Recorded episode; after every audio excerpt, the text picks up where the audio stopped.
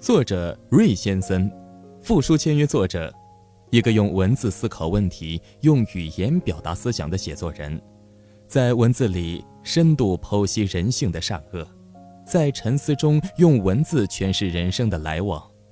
今天分享的是他的一篇文章：为什么大多数人宁愿吃生活的苦，也不愿吃学习的苦？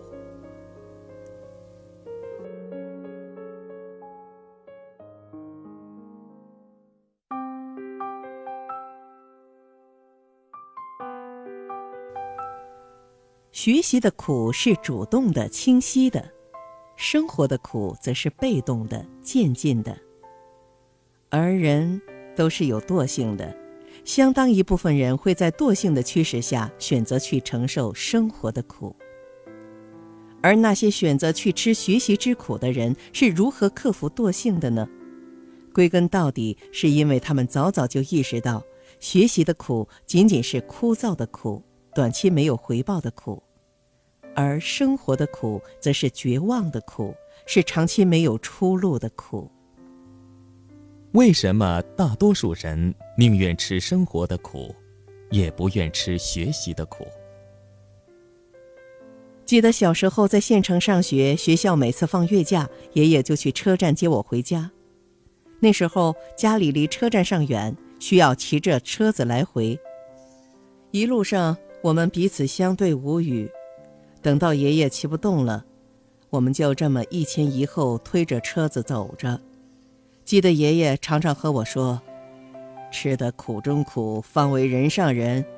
你今后要好生读书。”那时的我并没有理解这句话的真正意义，只是默默记在心里，望着不远处稻田里的乡亲们弯腰割麦、俯首插秧。我只是想着，将来的自己一定不要做个农民。几十年过去了，我从农村考入了省城上大学，学了这个城市最热门也最富前景的工程造价行业。然而，当我走进我的实习单位的时候，我发现那些年我吃过的苦，并没有让我现在做上人上人。工地的环境有多么糟糕，自不必多说。晴天尘土飞扬，骄阳似火；雨天泥泞不堪，污水四溢。物质世界的贫瘠还可以忍受，然而精神世界的荒芜会随着时间慢慢消磨你的梦想和纯真。在那种环境中，你想找一个人聊聊文学、谈谈经济，都是个笑话。在那一刻，我突然想着。凭什么我要待在这样的环境中，吃着生活无端给我安排的苦呢？后来我选择去到了深圳，在那儿，我终于找到了自己热爱的新媒体行业。眼前陌生的一切，都让我感到兴奋和欢愉。人工智能、自动驾驶、虚拟现实、风投、天使轮，这些名词让我看到了世界的另一面。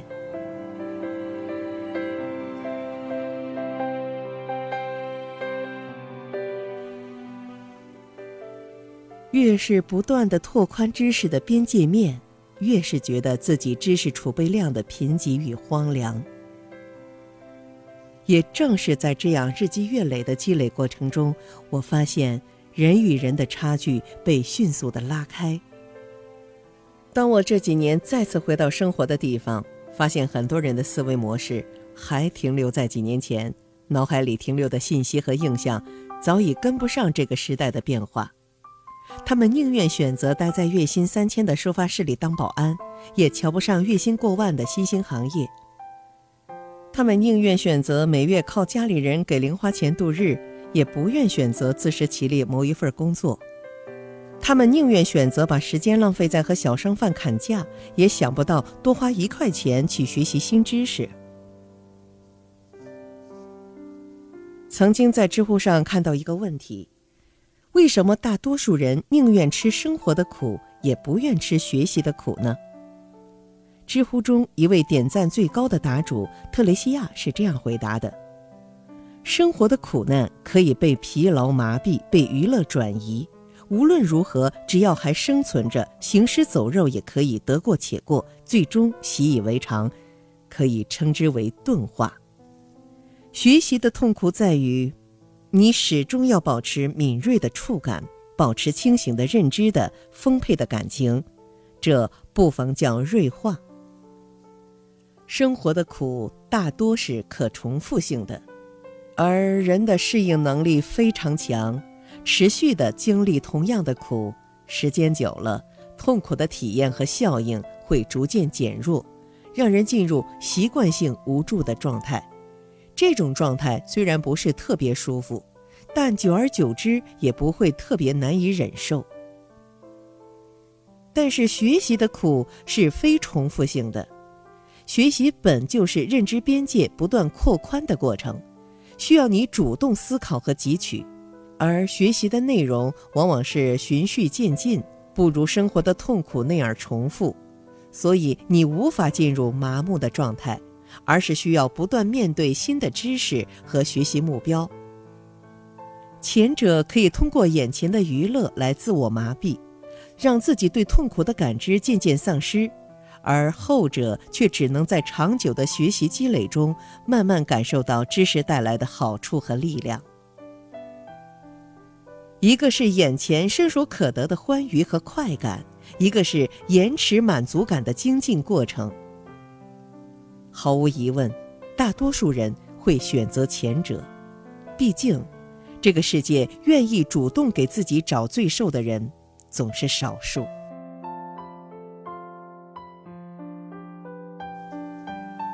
所有觉得学习苦的人，大多是没有挨过现实的耳光。最近看到了一篇关于在校大学生的报道。即将面临大学毕业的老岳，在高中时就是一个十分标准的网瘾少年。高考之前，爸爸妈妈为了防止他分心，连手机、电脑甚至电视都不给碰。上了大学，觉得放松了，想把以前没有玩够的游戏都玩回来。在游戏里建了帮会，为了把帮会发展好，他把越来越多的时间花在了游戏里。大一时逃了一节课之后，发现大学管得并不严，胆子大了，于是就有了第二次逃课。从此接二连三，一发不可收拾，天天在寝室像个蓬头垢面的疯子，外卖盒堆了一地，期末挂科也成了常态。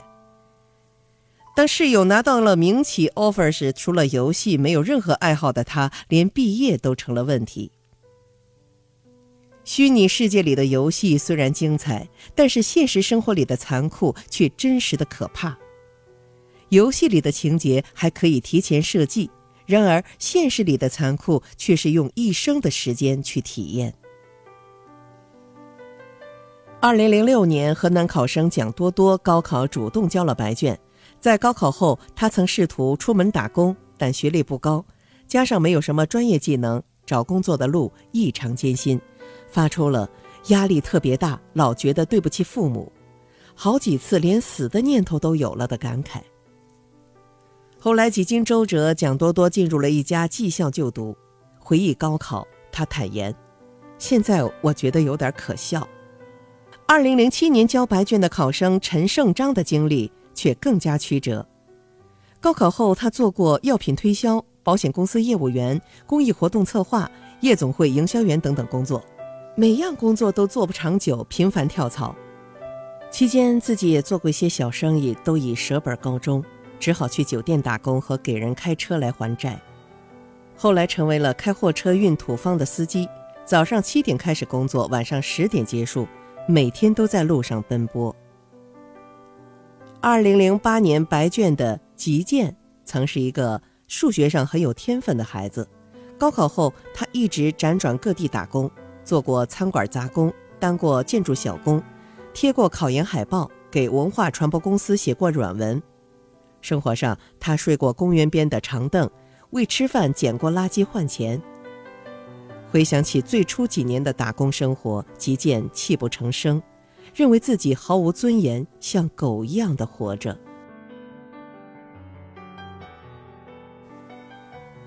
想起以前湖南卫视播出的一档真人秀节目《变形记》，无论城市的孩子多么嚣张跋扈，也无论他们的家庭如何富足优渥，面对着一贫如洗的大山深处，精神世界的荒芜让他们很快就臣服于现实。相反的是，那些在农村长大的孩子十分珍惜着在城市里的生活和学习的机会，因为他们知道，这种生活可能穷极他们一生的努力也难以企及。后来我才明白，为什么那些城里孩子在穷乡僻壤里转了一圈，回来之后就会变了一个人，不想读书，觉得读书辛苦。现实的生活会诚实的告诉他们，不读书的人人生会更苦。穷则思变，真正苦到一定程度了，人自然会自发的挣扎起来，改变现状。对于有些背负着沉重生活的人来说，学习才是脱离生活苦难又轻松又有用的途径。没有谁愿意吃真正生活里的苦，归根到底还是因为大多数人的生活还没有足够的糟糕。有时候学习的那种苦和沉重粗粝的生活比起来，真的可能连个喷嚏都算不上。过去不按思维而生活，终将有一天按照生活而思维。美国哈佛大学行为经济学教授纳什曾经做过一个实验，在印度科研比都蔬菜市场生活着一群很穷的小商贩。每天清早，他们会向富人借一千卢比，然后去进货，卖完可收回一千一百卢比；而晚上，他们还要还给富人一千零五十卢比。也就是说，他们一天的收入是五十卢比。后来，纳什教授告诉小贩们说。只要小贩不把这五十卢比全部花掉，每天省下五卢比用于第二天进货。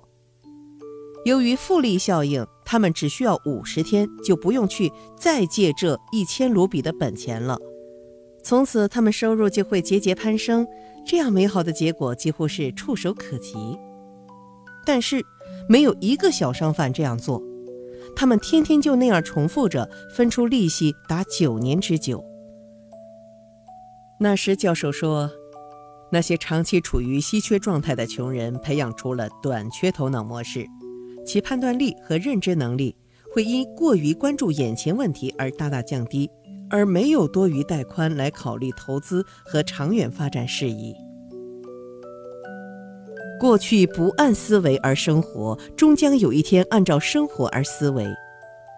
这就是为什么这群小贩宁可每天去借钱度日，也不肯从本钱中拿出一部分做长期投资，因为和眼前的温饱相比，他们根本没有兴趣花时间去思考未来的长线回报，因为从不考虑更优方案来解决问题，所以又陷入了靠借钱度日的烂泥潭死循环中。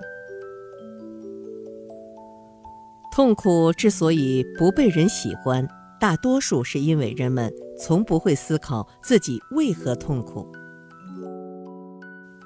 然而，这世上还有另外一种痛苦，是对这个世界产生了失望的情绪，然后把自己对这个世界的失望，当作是自己该如此，甚至误以为这就是吃苦的好处。我总觉得苦难的意义在于我们更好地去思考人生为何如此苦难。诚如苏格拉底所言：“未经醒察的人生，从不值得一过。”如果没有经过思索和自省，苦难终究只是苦难而已，没有任何意义。这些年来，看过很多年轻人在走他们父母长辈的老路。年轻时总觉得学不学习无关紧要，反正自己体力好得很，只要自己身体好就能混口饭吃。长此以往，终究是依靠出卖劳力度日，类似于那些从不思考明天出路在何方的卖菜小贩。奥地利著名小说家斯蒂芬·茨威格在人物传记作品《断头王后》里写道：“他那时还太年轻。”不知道命运所赠送的礼物，早已在暗中标好了价格。他们终将明白，那些为了讨生活不得已而吃的苦，就是当年不吃学习苦的代价。